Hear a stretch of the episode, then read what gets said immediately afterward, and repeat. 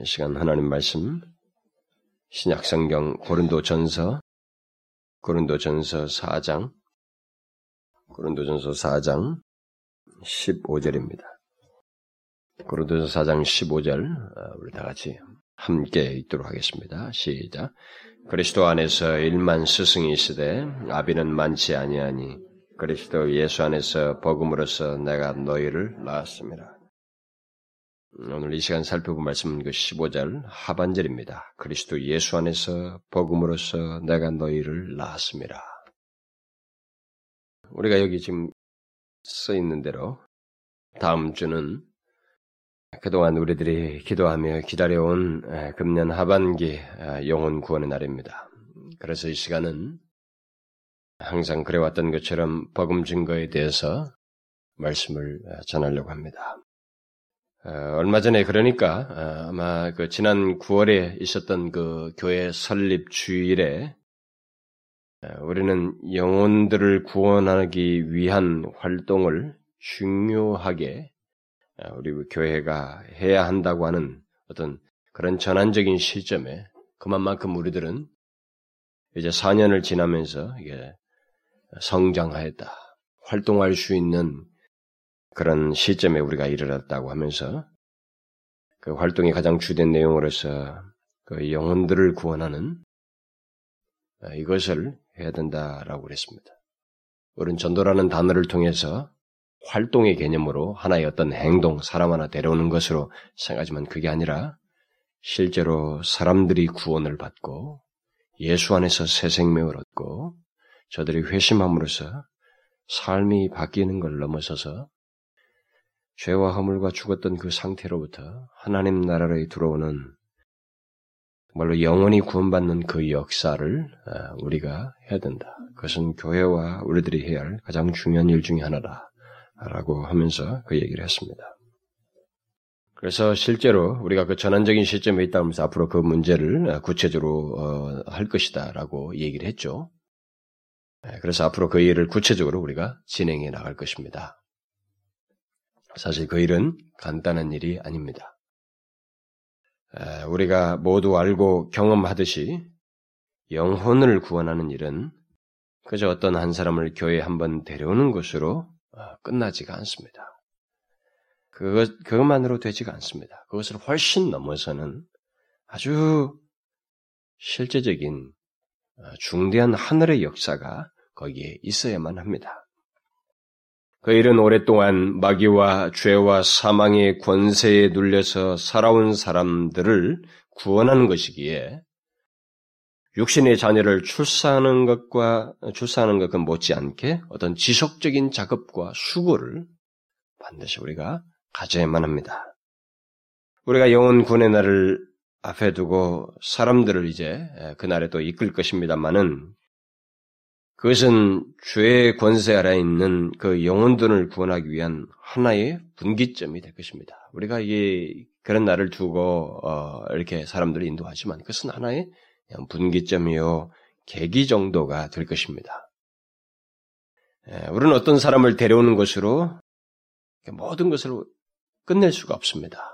사람이 이게 한 번 데려오는 것으로 그 사람이 거룩한 삶으로 나아가지도 못하고 회심하여서 거룩한 삶으로 나가지 못하고 하나님의 백성으로서 충만한 삶으로 나가지 못합니다. 그 이후에도 한 영혼이 구원을 얻기까지 지속적이고 끊임없는 관심과 사랑과 함께 복음을 복음 증거를 통해서 그 사람의 구원을 받기까지 충만한 하나님의 은혜의 자녀로서의 그 누리기까지 그가 진실로 다시 태어나서 하나님의 그 생명을 누리기까지 산모와 같은 일을 우리들이 해야만 합니다. 결국 영혼을 구원하는 일은 그야말로 한 부부가 아이를 갖고 어, 낳는 것과 비교할 수 있는 그런 일이라고 할 수가 있습니다. 그만큼 신중하고 중요하고 자신들의 전부가 결부된 그런 내용이다라는 것입니다. 실제로 오늘 우리가 읽은 오늘 본문 말씀은 바로 그런 사실을 우리에게 시사해 주고 있습니다. 바울은 우리가 읽은 그 15절 하반절에서 그리스도 예수 안에서 복음으로서 내가 너희를 낳았다라는 이런 말을 하고 있습니다. 그 말은 자신이 하나님을 알지도 못하고 우상을 섬기면서 마귀와 죄와 사망의 권세 아래 있었던 이 고른도의 사람들, 고른도의 지방의 그 어떤 사람들에게 복음을 전함으로써 현재 그 고린도 교회가 세워지게 되었다라고 하는 그런 교회적인 의미가 있고 개인적인 차원에서 말을 하자면 그리스도를 알지 못하던 그들에게 복음을 전함으로써 그들이 다시 태어나도록 한 부모 역할을 한 사람이다. 아비와 같은 역할을 한 사람이다. 라는 면에서 자기가 아비다. 이렇게 나았다 라는 말을 쓰고 있는 것입니다. 결국 예수를 알지 못하는 사람들에게 예수를 전함으로써 새로운 생명을 얻게 하는 일을 바울은 나았다라고 본문에서 말하고 있습니다. 그렇게 한 자신을 아비라고 동시에 말을 하고 있는 것입니다. 그런 의미에서 아비와 스승은 분명하게 다르죠. 예, 그런 면에서 달라요. 오늘 본문에서 차이가 있다는 그 말 중에 하나는 의미 중에 하나는 바로 이런 의미에서 차이가 있는 것입니다. 그러니까 성장 과정을 돕는 스승은 우리가 많이 있죠. 여러분과 저도 우리가 부모는 하나지만 그 태어나서부터 우리를 돕는 스승들은 많잖아요. 많은 우리를 가르치는 그 사람들 예, 그런 사람들은 굉장히 많습니다. 그러나 아비는 오직 하나예요. 고린도 전서 오늘 본문에서 말하는 것은 바로 그런 의미에서 지금 말을 하는 것입니다. 그런 맥락에서 바울은 본문에서 아비와 같은 사역의 중요성과 특별한 가치를 강조해주고 있는 것입니다. 따라서 우리는 이 시간에 영혼을 낳는 사역을 알고 바로 그런 사역을 어떻게 해야만 하는지를 어, 생각해 보고자 하는 것입니다. 그러면 어떻게 우리들이 영혼을 낳는 사역을 할 수 있을까? 우리는 먼저 바울이 내가 너희를 낳았다고 라고 한 말이 단순히 교회에 데려왔다는 의미가 아니고 다시 태어나도록 사역을 했다고 하는 그런 의미로 한 것인 것을 분명히 좀 유념할 필요가 있습니다. 아, 제가 유념하는 걸 넘어서서 그것이 실천적이 되어야만 합니다. 아, 사람들은 보통 오늘날 우리 교회에서 무슨 뭐 총동원 줄이다. 뭐 영, 정적 대각성 무슨 뭐 운동이다. 뭐 이렇게 해서 그런 것을 하면서 그때까지 쫙 긴장을 해서 그때까지 다 하고 쫙 말아버려요. 응? 나았다는 말은 그런 의미가 아닙니다. 그들이 거듭나게 되었다. 또는 회심하게 되었다는 의미로서 나았다는 말을 쓰고 있습니다. 우리는 이 사실부터 분명히 알아야 되는 것입니다. 왜냐하면 많은 사람들이 영혼을 낳는 일, 그 진정한 생명의 역사를 가볍게 또 간단하게 여기고 너무 쉽게 일을 하려고 하기 때문에 그렇습니다. 사실 영혼을 구원하는 일은 한두 번 아, 예수를 믿어야 된다. 이렇게 말하는 것으로 되지가 않습니다. 어떤 사람은 예수를 아, 우리가 복음을 전해야 된다. 뭐 이런 얘기를 하면은 목사님 제가 제가 제 친구에게 뭐 또 누구에게 예수 좀 믿으라고 말했는데 안 믿겠대요.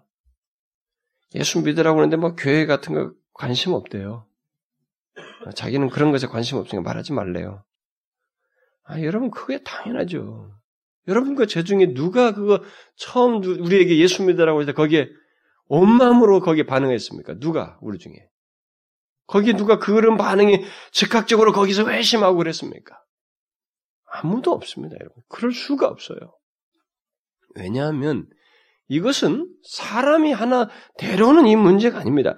이 사단의 권세 아래 있는 사람들은 아무리 그 사람이 그 성격이 좋고 예의가 바르고 아무리 성품이 좋고 젠틀해도 그래서 그 젠틀에서 한 번 정도는 따라 나올지 모르지만 이 사람이 진실로 다시 태어나기 위해서는 정말 그, 그를 낳는 작업이 필요라는 것입니다. 그 어떤 사람도 곧바로 예수 믿겠다고 하지 않는 것입니다. 왜냐하면 이게 외면적인 문제가 아니에요. 그 사람에 관한 문제가 아니거든. 혈과 육에 대한 문제가 아닙니다. 이 세상 주관자와 정사와 관계된 문제입니다. 사단의 권세와 관련된 것입니다. 사람들은 이 세상에 그래서 사람들이 그냥 죄를 짓는다고 생각하지만 여러분 죄악이 그다없이 마치 생명력을 가진 것처럼 포화 상태로 나아가는 거 보십시오. 우리 한 개인에게서도 마찬가지예요. 여러분 이것은 세상 주관자와 관련되어 있습니다. 그래서 아무리 성격 좋고 성품 좋아하고 젠틀해도 아, 예수 믿으라고 한 번 말해서 오는 사람 아무도 없어요.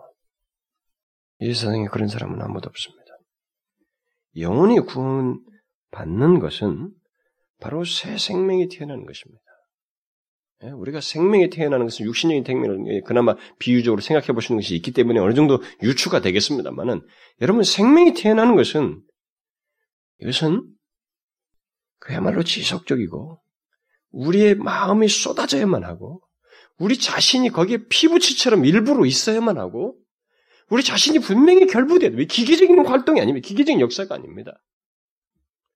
이것은 실제로 죽어있던 영혼이 아니 사실상 하나님의 생명이 전혀 없는 자에게 하나님의 생명이 있게 되는 실제적인 역사이고 전인격적인 역사이고 그 사람 자신이 그 사실로 인해서 신분과 지위가 완전히 바뀌고 삶 또한 바뀌고 자기가 의식적으로 바뀌게 되는 것은 아 이렇구나 이것이 분명히 생명이구나라고 하는 것을 실제로 소유하고 경험하는 것을 말하는 것입니다.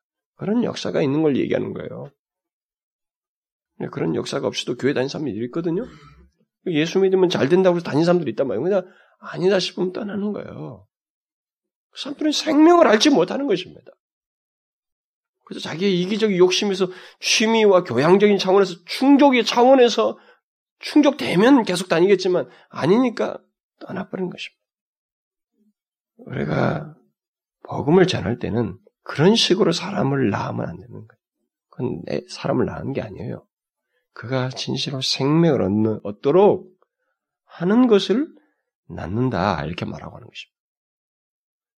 따라서 우리는 먼저 사람들을 데려오는 사역을 넘어서서 바로 그 같은 생명의 사역, 영혼을 낳기 위해 온 마음을 쏟는 사역을 우리들이 해야 한다는 것을 기억해야 됩니다. 그러면 그 일을 어떻게 할 수 있는가, 구체적으로.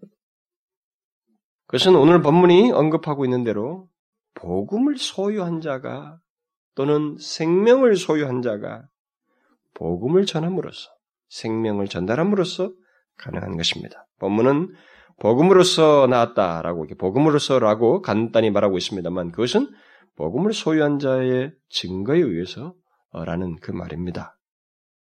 그런데 야고보는 이것을 이 본문과 관련해서 좀 더 근원적인 차원에서 어, 이런 얘기를 하고 있습니다. 야고보서 1장 18절에 그가 곧 하나님께서 자기 뜻을 쫓아 진리의 말씀으로 우리를 낳으셨느니라 이렇게 말합니다. 야고보는 하나님이 우리를 낳았다고 말합니다. 우리를 낳으신 분, 곧 우리의 영혼이 거듭나도록 하신 분은 바로 하나님이시다. 그리고 그 수단은 진리의 말씀이다. 이렇게 말하고 있습니다. 그렇다면 오늘 본문과 야고보서의 말씀을 이게 종합해 본다면 어떤 사람이 다시 태어나는 것은 하나님께서 구체적으로는 성령께서 복음 전하는 자를 통하여 그리고 그가 전하는 복음 또는 말씀을 수단으로 하여서 있게 된다라는 것을 우리에게 말해주고 있는 것입니다. 결국 세 가지 내용이 있어야 된다는 거예요. 세 가지 내용이 서로 분리되지 않고 모두가 함께 연결돼서 함께 있어야 된다는 것입니다. 뭡니까? 하나님이 하나님의 능력이 있어야 되고 그 다음 복음을 전하는 자가 있어야 되고 그 다음에 복음 전하는 자의 내용인 복음, 진리의 말씀이 있어야 된다는 것입니다. 영혼을 낳는 일은 이 세 가지가 있어야 돼요. 세 가지 내용. 우리가 이것을 잘 알아야 됩니다. 아니, 경솔하게 하면 안 되는 것입니다. 이 중에서 어떤 것을 빼고 할 수 있는 것처럼 생각하면 안 되는 것입니다. 어떤 사람은 이쪽만 가지고 하나님을 제끼고 하려고 자기 능력으로 하려고 하는 사람도 있겠죠. 어떤 사람은 복음으로 하지 않습니다. 다양하죠. 이세 가지가 함께 있습니다. 그래서 우리가 여기서 먼저 이제 이 세 가지 내용을 말하면서 우리가 먼저 유념할 사실은 복음 전하는 자와 그가 증거하는 내용인 복음, 복음에 앞서서 바로 하나님의 능력이에요. 하나님입니다. 다시 말해서 우리들이 진정 영혼을 구원하고자 한다면은 복음을 전하기에 앞서서 하나님의 능력을 구하고 그를 의지해야 한다는 사실입니다. 이게 사람을 낳는 데 있어서 영혼을 사단의 권세로부터 구원해서 새 생명을 얻게 하는 그 사람을 낳는 이 일을 하기 위해서는 이게 먼저 절실하게 우리에게 의식이 돼야 되고 중요한 내용으로 담고 있어야 됩니다. 영혼이 다시 태어나고 새 생명을 얻는 일은 근원적인 면에서 하나님의 역사입니다. 하나님의 역사하셔야 돼요. 그래서 우리는 이 영혼을 구원하는 일을 하나님과 함께 해야 됩니다. 제가 말하는 것은 상투적인 말이 아닙니다. 실제로 이 일을 하는 데 있어서 이것이 실제적이어야 돼요. 굉장히 중요하게 중요한 부분을 차지해야 됩니다. 없어서는 안 되는 내용으로 의식되어야 되면 합니다. 사람들이 새 생명을 얻고 다시 태어나도록 하기 위해서 곧 영혼 구원의 역사를 위해서 하나님을 의지하고 그에게 기도하고 도움을 구함으로써 그와 하나님과 함께 하는 그 사역이 있지 않고는 절대 이 일을 이룰 수가 없습니다. 이 사실을 우리가 분명히 해야 됩니다. 이것은 이론이 아니고 실제로 그래야 됩니다. 우리는 이 부분에서 결코 경솔하지 않아야 됩니다. 우리는 이 부분에서 정말로 겸손하게 하나님을 의지해야 되고 정말 가볍게 굴지 않도록 이 일을 행하는 데 있어서 가볍게 굴지 않도록 해야 됩니다. 어떤 사람의 영혼이 다시 살아나는 것, 그래서 하나님의 생명을 얻도록 하기 위해서 반드시 하나님께서 함께 하셔야 되고 그의 역사가 있어야 된다는 사실 때문에 하나님을 의지하고 붙들고 구하는 일이 반드시 복음 증거하는 내용의 중요한 부분을 차지해야 돼요. 출발이 돼야 됩니다. 핵심적인 내용이 돼야 돼요. 교회적으로든 우리 개인적으로든 그러해야 됩니다. 우리는 이런 일을 가볍게 여기서는 안 됩니다. 우리는 교회 한번 와보라 라고 말하는 이렇게 말해버리고 끝내는 그런 일이 없도록 해야 됩니다. 오히려 우리는 그를 위해서 하나님께 구해야 합니다. 하나님께 도와달라고 구해야 돼요. 하나님께 또 지혜를 구하고 나의 증거에 함께 해달라고 구해야 됩니다.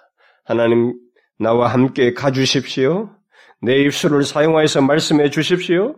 저의 영혼을 불쌍히 여겨 주십시오. 하나님의 이 일은 내 스스로 할 수 없습니다. 저는 그저 도구에 불과하오니 하나님께서 이 일을 진행해 주십시오라고 하는 하나님을 의지하는 그 일을 해야 됩니다. 하나님의 능력이 없이는 그 어떤 사람도 죄와 사망의 권세로부터 벗어나게 할 수가 없습니다. 이걸 머리로만 알고 있어서는 안 되는 것입니다.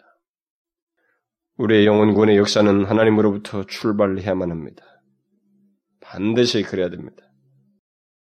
우리가 앞으로 이 지역을 복음하려고 했을 할 때, 우리가 가장 먼저 중요하게 유념해야 될 것은 바로 이 사실이에요. 하나님의 능력으로만 가능하다는 것입니다. 그래서 그분께 기도하고 의지해야 된다는 것입니다. 저는 우리가 앞으로 그 일을 행할 때, 구체적으로 행할 때, 얼마나 마귀가, 사단이 우리의 안팎에서 난리를 치고 대적할 것인지에 대해서 충분히 예상을 하게 돼요. 뭐 그건 있을 겁니다. 당연히 있어요.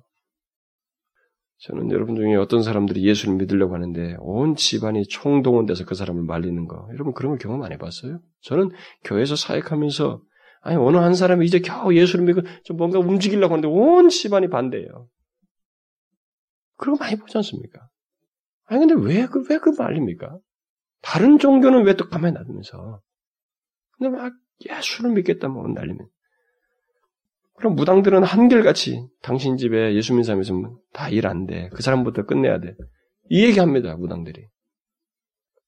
여러분 어떤 사람이든 우리가 그 구원의 역사를 하려면 난리가 생겨요. 그거 딱 한 번에 아이고 이런 일이 있네 안 해야지 이러면 안 되는 것입니다. 그건 다 이미 예상을 해버려야 돼요. 어디든 있는 것입니다.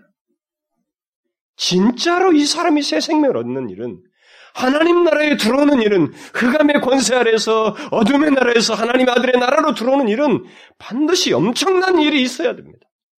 하나님의 능력이 동원돼야 되고 우리 자신들이 정말로 아이를 낳는 것 같이 자신들을 드리는 그런 일이 있어야 돼요. 그러나 여러분 사단의 활동이라는 게 우리가 계시로 강의하면서 들었잖아요. 하나님이 그리스도께서 결박하였다고 그랬잖아요. 이 결박 기간이 언제까지라고 그랬어요?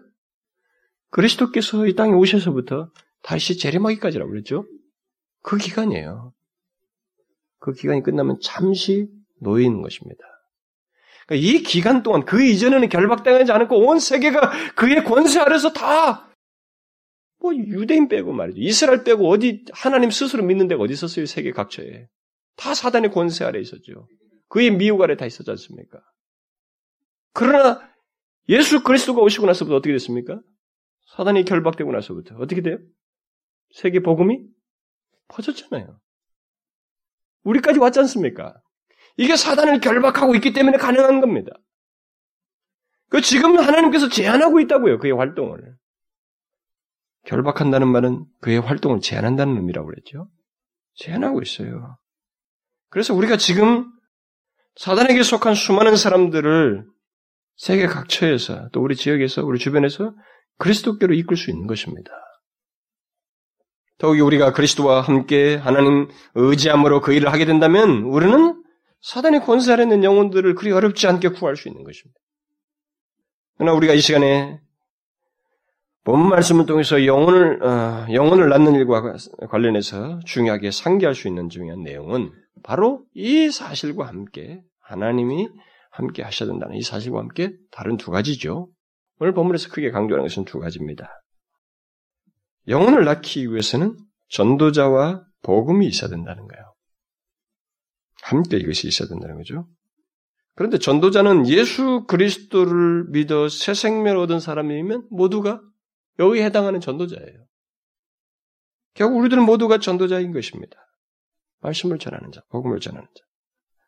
그러므로 영혼을 낳기 위해서 우리 자신들이 동원돼야 된다는 것이죠. 이게 또 하나의 요소예요.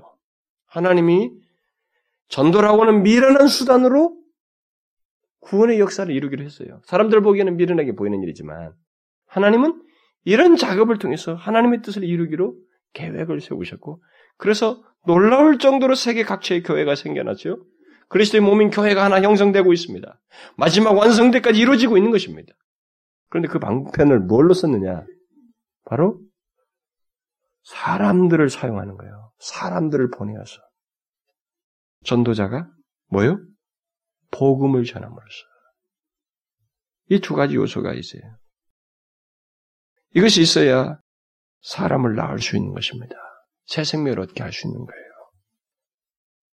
그러니까 한 사람의 영혼이 다시 태어나는 것, 새 생명을 얻는 일은 다른 것에 의해서가 아니고 복음을 안 자가, 소유한 자가 복음을 전함으로써 특별히 우리가 전하는 내용이 다른 방편이 아니라 복음에 의해서이다. 라고 말해주고 있는 것입니다. 그러니까 진정한 생명의 역사는 복음이 뿌려짐으로써 있게 된다는 거예요. 우리가 이런저런 방법들을 초기에 도입할 수 있습니다. 누구에게 복음을 전할 때. 그러나 그것은 어디까지나 임시 방편적이고 잠깐 도입되는 수단일 뿐이에요. 궁극적으로 이 사람이 거듭나고 살아나는 새 생명의 역사를 보려면 복음을 전해야 됩니다. 복음을 전함으로써. 본문에 그죠? 복음으로서 나왔다 그러죠? 복음을 전해야 되는 것입니다. 복음을 유일한 수단으로 사용해야 됩니다. 다시 말하면 새 생명을 얻지 못한 영혼들에게 반드시 예수 그리스도가 필요하다는 것. 그가 생명을 주시는 분이시라고 하는 것을 알도록 해야 되고 직면하도록 해야 됩니다. 제가 외부 집회 가서 사람들에게 말씀을 전함으로써 어차피 이 회중들은 모르는 사람들입니다. 제가 그들의 과정을 보려. 여러분들은 제가 문맥이 있잖아요. 어, 지금까지 여러분이 어떤 사람들인지 어떤 말씀을 들어서 성장해온 사람인지 알기 때문에 과거의 말씀보다는 이제 거기에 연이은 말씀들을 전하잖아요. 외부 교회는 이들을 제가 알지 못하기, 때문에, 못하기 때문에 어떤 말씀을 전해도 특별히 최소한 예수 그리스도 앞에 자기 자신들을 직면하도록 하는 메시지를 제가 꼭 합니다. 이것이 사람에게 큰 유익을 줘요. 그리고 이것을 통해서 사람은 전환점에 서게 됩니다. 아, 내, 내가 진짜 예수와 관련이 있는 사람인가 없는 사람인가? 내가 그동안에 예수 믿는다고 했는데 예수하고 전혀 상관이 없구나. 나는 엉망이었구나. 아, 예수 믿는 것은 이런 것이었구나. 아, 복음을 알지 못하고 내 예수를 믿었구나. 라고 하는 사실을 정확하게 직면하게 되는 거예요.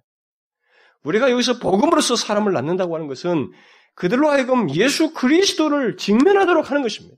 당신에게 있어서 예수 그리스도가 절실히 필요하다는 것, 당신에게 예수가 없으면 지금까지의 모든 쌓은 것이 의미가 없다는 것, 잠시 이후에 당신은 하나님 앞에 서게 되는데, 당신이 지은 죄에 대해서 스스로 져야만 하고, 그 죄로 말미암은 심판을 피할 수가 없다고 하는 사실을 병행적으로 언급해야 거예요. 근데 그것을 얘기하는 건 뭡니까?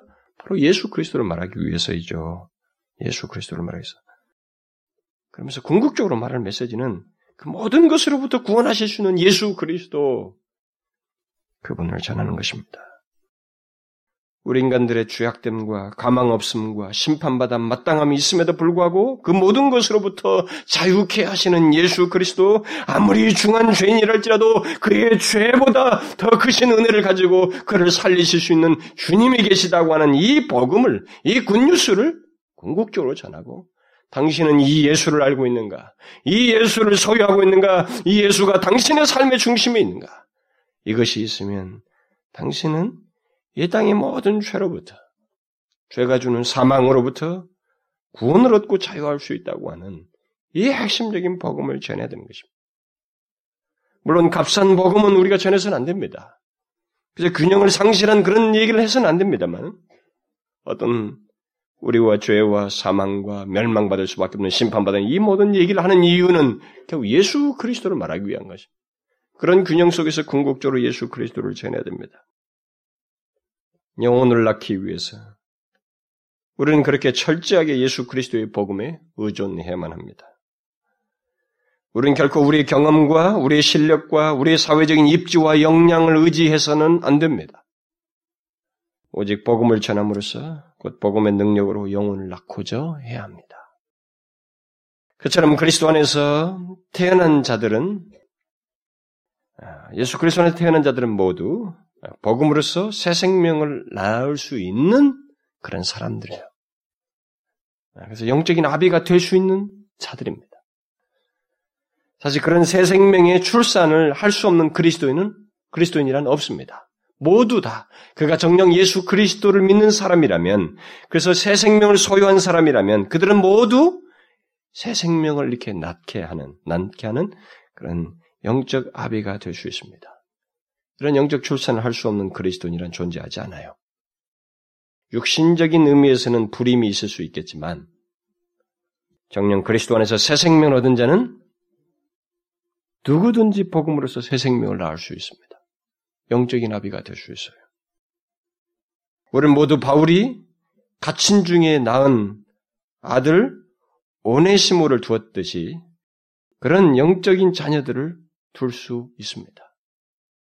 자기의 육신적인 자녀들을 비롯해서 우리 주변의 수많은 그 영혼들에게 어디에서든지 우리가 복음을 전하고 사람들을 낳을 수가 있습니다. 영적인 아비는 예수 그리스도를 믿는 사람이라면 나이에 상관없이 다 될 수가 있어요. 그러니까 그런 의미에서 보면 바울은 굉장히 많은 예수를 믿자마자부터 수많은 사람들을 낳았습니다. 고린도에서뿐만 아니라 오늘 본문을 기록한 이 고린도에서뿐만 아니라 에베소, 빌립보서에서 그리고 그 밖에 여러 곳에서 가는 곳마다 수없이 많은 영적인 자녀들을 낳았습니다. 심지어 그는 자신이 감옥에 갇혀 있을 때도 그 환경 속에서 구애받지 않고 영적인 아이를 낳았습니다. 조금 전에 제가 언급을 했습니다만은 빌레몬 빌레몬에게 그가 보낸 편지에서 이 빌레몬은 일종의 그 참 신실한 그리스도인이고 부유한 그리스찬이었습니다. 그런데 그 빌레몬에서 도망 나온 오네시모를 감옥에서 우연하게 만났어요. 감옥에서 만났어요. 그래서 감옥에서 만나서 복음을 전함으로써 그걸 알고 빌레몬에게 편지를 쓴 것입니다. 이 오네시모가 예수를 믿게 되자 그는 편지를 쓰면서 이 오네시모에 대한 표현을 앞에 수식을 이런 말을 썼어요. 갇힌 중에 낳은 아들 오네시모. 자기가 감옥에 갇혀 있는 중에 이 오네시모를 낳았다. 그러면서 이 오네시모를 노예지만 네가 형제로 받아들여라. 그리고 당시에 노예가 주인을 이탈하고 훔쳐서 도망 나왔는데 이렇게 했을 때는 사형이에요. 근데 바울이 벨레몬에게 이 오네시모를 형제로 응답해라. 화목하고 받아줘라. 이는 내가 갇힌 중에서 낳은 아들이다. 이렇게 말하는 거예요. 무슨 말입니까? 갇힌 중에서 복음을 전함으로써 자기가 감옥에서 복음을 전함으로써 오네시모를 예수 믿게 했다. 새 생명을 얻게 했다. 그래서 나았다. 그런 얘기죠. 이런 의미에서 이 사도 바울은 그의 영적인 아비입니다. 같은 맥락에서 우리도 복음을 전함으로써 누군가 예수를 믿게 할 수 있다는 면에서 우리도 동일하게 영적인 아비가 될 수 있는 거예요. 1차적인 면에서 우리의 아비는 하나님이십니다. 그러나 여러분, 우리들도 다 아비가 있잖아요. 누군가에 의해서 복음을 들었고, 어? 떤 누구에 의해서든 거기서 회심하게 되었을 때, 그, 그, 그, 그가 우리의 영적인 아비죠. 실제적인 의미에서 말이죠. 예, 그런 맥락에서 우리도 모두가 이제 우리가 우리도 아비를 두었듯이 이제 우리도 누구를 낳음으로써 복음을 전함으로써 영적인 아비가 될 수가 있습니다. 뭐 육신적으로는 못 낳아도 영적으로는 누구나 다 낳을 수 있어요. 정말 나이와 상관없습니다. 어린아이들할지라도 낳을 수 있습니다. 여러분 어린아이가 어린아이 전도하잖아요. 생명을 낳는 거예요. 그렇게 해서 그가 새 생명을 얻도록 인도한다면 우리는 모두 바울이 갇힌 중에 낳은 아들 오네시모를 두었듯이 그런 영적인 자녀들을 둘 수가 있습니다. 자기의 육신적인 자녀들을 비롯해서 우리 주변의 수많은 영혼들에게 그리고 우리가 가는 곳이 어디든 간에 어떤 상황이 있든 만나서 복음을 전함으로써 우리는 나을 수가 있습니다. 응? 뭐 옥중에서 났던 간에 뭐 어디서든 우리가 이런 영적인 출산을 할 수가 있는 거예요. 그리고 이런 영적인 출산은 많을수록 하나님께서 기뻐하시는 것입니다. 우리가 그리스도께로 어, 인도하여 낳는 그 영적 자녀들에게 뒤에서 돕는 사람들은 이제 많이 있을 거예요. 교회로 그렇게 하게 되면 그 다음부터 그를 돕는 사람들이 교회 안에 뭐 많이 있죠. 우리 교회만 해도 누가 오면은 리더를 몇명 만납니까? 이 코스 저 코스 하면서 리더들 계속 만나잖아요. 많은 리더들을 만나고 많은 선생들을 만나죠. 그런 처럼 스승은 많아요. 그러나 여러분, 어, 아비는 한 사람이에요. 그런 이런 영적인 아비가 되어야 되는 거예요. 사람을 낳는, 그 새 생명을 얻도록 낳는. 여러분, 스승도 있어야 되죠. 스승 없이는 아이가 바르게 자랄 수 없지요. 그러나 그것에 앞서서 우리는 모두 영적인 아비가 되어야 된다는 거죠. 이런 중요성과 같이 때문에. 제가 이 시간에 강조할 사실은 바로 이겁니다. 어떤 사람들은 복음을 전함으로써 어떤 사람에게 새 생명을 얻게 한다는 면에서 영적인 출산을 하고 또 영적 아비가 된다는 일이 우리 모두에게 동실하게 동시에 다 있어야 된다는 거죠. 우리 모두에게 그런 영적인 아비로서의 모습이 다 있어야 된다는 겁니다. 그러니까 우리 중에 예수 믿는 사람 중에 복음 전하지 않은 사람 누가 있어요? 전하죠. 근데 이 의미를 정확하게 알자는 것입니다. 생명을 낳게 하는 거예요. 그가 예수를 진실로 믿고 완전히 삶의 새로운 자리로 들어오게 되는 이런 역사에 자기 자신을 드림으로써 영적인 아비가 되어야 된다. 우리는 그런 의미에서 영적인 아비가 되어야 됩니다. 우리는 바울처럼 오네시모와 같은 영적인 아들을 낳는 자들이 되어야 된다는 거죠. 바울이 고린도에 가면 고린도에서 영적인 아이를 낳았죠? 가는 곳마다 낳았어요. 감옥에서도 낳았습니다. 마찬가지입니다. 우리도 어디든지 가는 곳마다 우리가 접촉할 수 있는 모든 상황에서 나을 수 있는 거예요. 한 아이가 태어나서 후에는 자신이 아이를 낳는 자가 되는 것처럼 영적으로 태어난 우리들 또한 영적인 아이를 낳는 자들이 되어야 됩니다. 우리가 있는 곳이 어디든지 우리가 20대를 A라는 곳에서 보내면 그곳에서 30대를 B라는 곳에서 보내면 바로 그곳에서 40대, 50대를 이런 저곳에서 보내면 바로 그곳에서 우리가 처하는 환경 속에서 만나는 이 모든 그 여건 속에서 우리는 거기서 생명을 주는, 생명을 낳게 하는 그런 아비가 된다는 것입니다. 우리가 잠시 여행하는 순간에도 우리는 복음을 전함으로써 그곳에서 새 생명을 낳도록 하고자 하는 힘을, 힘을 써야 한다 이 말입니다. 옳은 이해를 주님께서 부르시기 전까지 바울이 그의 사역 마지막인 로마의 감옥에서 이 오네시모를 낳았던 것처럼 그 사역 끝까지 그렇게 했던 것처럼 우리도 주님께서 부르시기까지 이 일을 해야 되는 것입니다. 이 일을 해야 돼요. 영적인 출산은 나의 제한이 없습니다. 하나님께서 부르시기까지 그 일을 해야 되는 것입니다. 우리가 죽을 때까지 멈춰서는 안 되는 일 중에 하나가 바로 이거예요. 여러분 주님께서 승천하시려고 할 때 제자들이 관심사가 있어서 주님께 물은 게 있습니다. 뭘 물었어요? 승천하시기 바로 전에 주께서 이스라엘 나라를 회복하심이 이때니까 이 사람들이 제자들이 주님이 승천하시려고 관심이 있어요. 이게 무슨 어떤 관심이에요? 미래에 대한 관심입니다. 미래에 대해서 궁금했어요. 특히 세상 끝에 대해서 알고 싶었습니다. 여러분 우리들도 그렇죠. 오늘날 이 시대야말로 미래에 대한 관심, 미래에 대한 염려, 미래를 알고 싶어서 안달이죠. 점쟁이들이 먹고 살고 이 불경기 불경기도 그런 사람들을 먹고 사는 그런 것이 우리들의 현실이죠. 많은 사람들이 미래에 대해서 알고 싶어 합니다. 그런데 주님께서 그런 질문에 대해서 뭐라고 대답하십니까? 그 말을 하자마자 때와 기한은 아버지께서 자기 고난에 두셨으니 너희가 알 바 아니요. 이건 알 게 아니다. 뭘 알아라는 거예요? 정작 중요한 것은 뭐라고 말합니까? 오직 성령이 너희에게 임하시면 너희가 권능을 받고 땅 끝까지 이르러 내 증인이 되리라. 무슨 말입니까? 저와 여러분에게 있어서 미래보다도 더 중요하고 마음을 쏟아야 할 일이 바로 그리스도를 증거하는 일이다. 이렇게 말해주고 있는 거예요. 이게 그렇게 중요하단 말입니다. 미래에 대한 관심보다도 우리가 더 중요한 일은 현재 우리가 관심을 쏟아야 되는 일은 그리스도의 증인으로서 복음을 전하는 일이다. 생명을 산출하는 것이다. 그걸 말씀하시고 있는 거예요. 주님은 우리들이 우리의 미래가 어떻게 될지, 얼마나 살지, 어떻게 살지 생각하기보다 그것에 대한 관심보다는 복음을 증거하기를 원하십니다. 복음을 전함으로써 사람들로 하여금 새 생명을 얻게 하는 영적 아비가 되기를 원하십니다. 그러므로 여러분, 다른 무엇보다도 이런 영적 아비가 되어야 됩니다. 새 생명을 낳는 그런 영적 아비가 되어야 된다 이 말입니다. 그 말은 실제로 사람들을 새, 생, 새 생명으로 이끄는 그런 일들에 우리 자신들을 드려야 된다는 것입니다. 영적인 아비는 호칭이 아닙니다. 실제 내용을 두고 얘기하는 거예요. 실제 내용을 두고 얘기하는 거예요. 자, 그러면 여러분 우리들은 어떻습니까? 우리들은 복음으로서 사람들을 낳았습니까? 지금까지. 복음으로서 사람들을 낳았어요? 복음으로서 많은 사람들을 낳았습니까?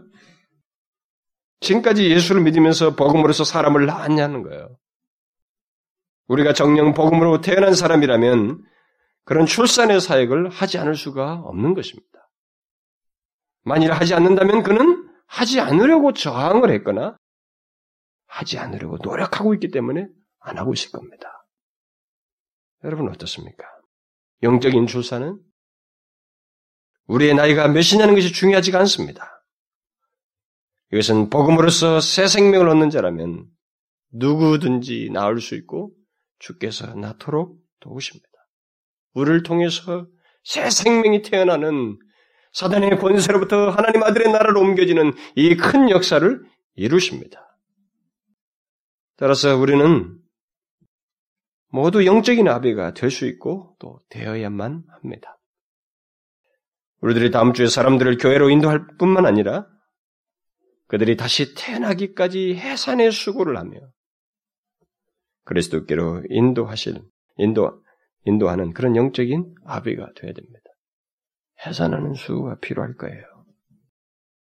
해산에 따른 해산하기까지 많은 시간이 걸리고 힘들고 수고를 하는 것처럼 크게 필요로 할 겁니다. 영적인 아비는 스승과 달라서 아이에게 자신 어떤 지식을 주는 정도가 아니라 생명을 전달해 주는 사람이거든요. 그러니까 이게 다를 수밖에 없어요. 다를 수밖에 없습니다. 그런 의미에서 집요한 사랑의 실천가라고 말할 수 있습니다. 영적인 아비는. 여러분, 우리는 그런 영적 아비가 되어야 됩니다. 영혼들을 향해 집요한 사랑을 나타내는 그런 아비 말입니다. 그렇게 해서 수많은 사람들에게 새 생명을 얻게 하는 아비가 되어야 됩니다.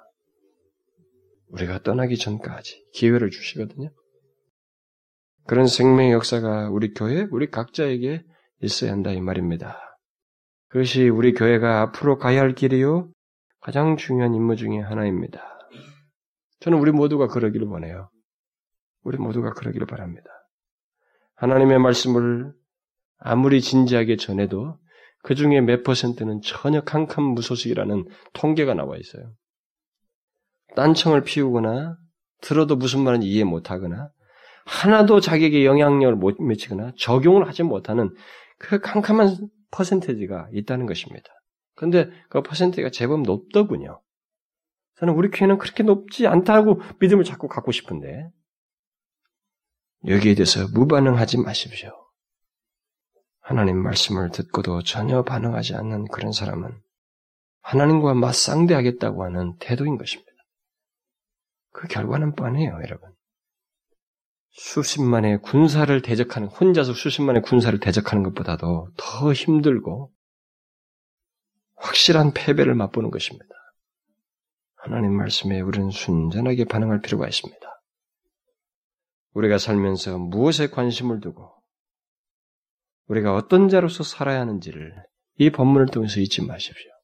우리는 새 생명을 얻도록 하기 위해서 아, 미래보다도 거기에 관심을 가지고 그런 새 생명을 낳게 하는 영적인 아비로서 이 땅을 살아야 되는 것입니다.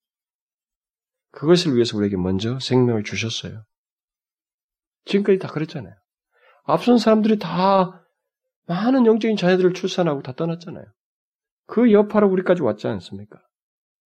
우리도 그 일을 하는 거예요. 하지 않는 게 이상한 것입니다. 그 사람은 생명이 없거나 복음을 알지 못하는 사람이 때문에 못하겠죠.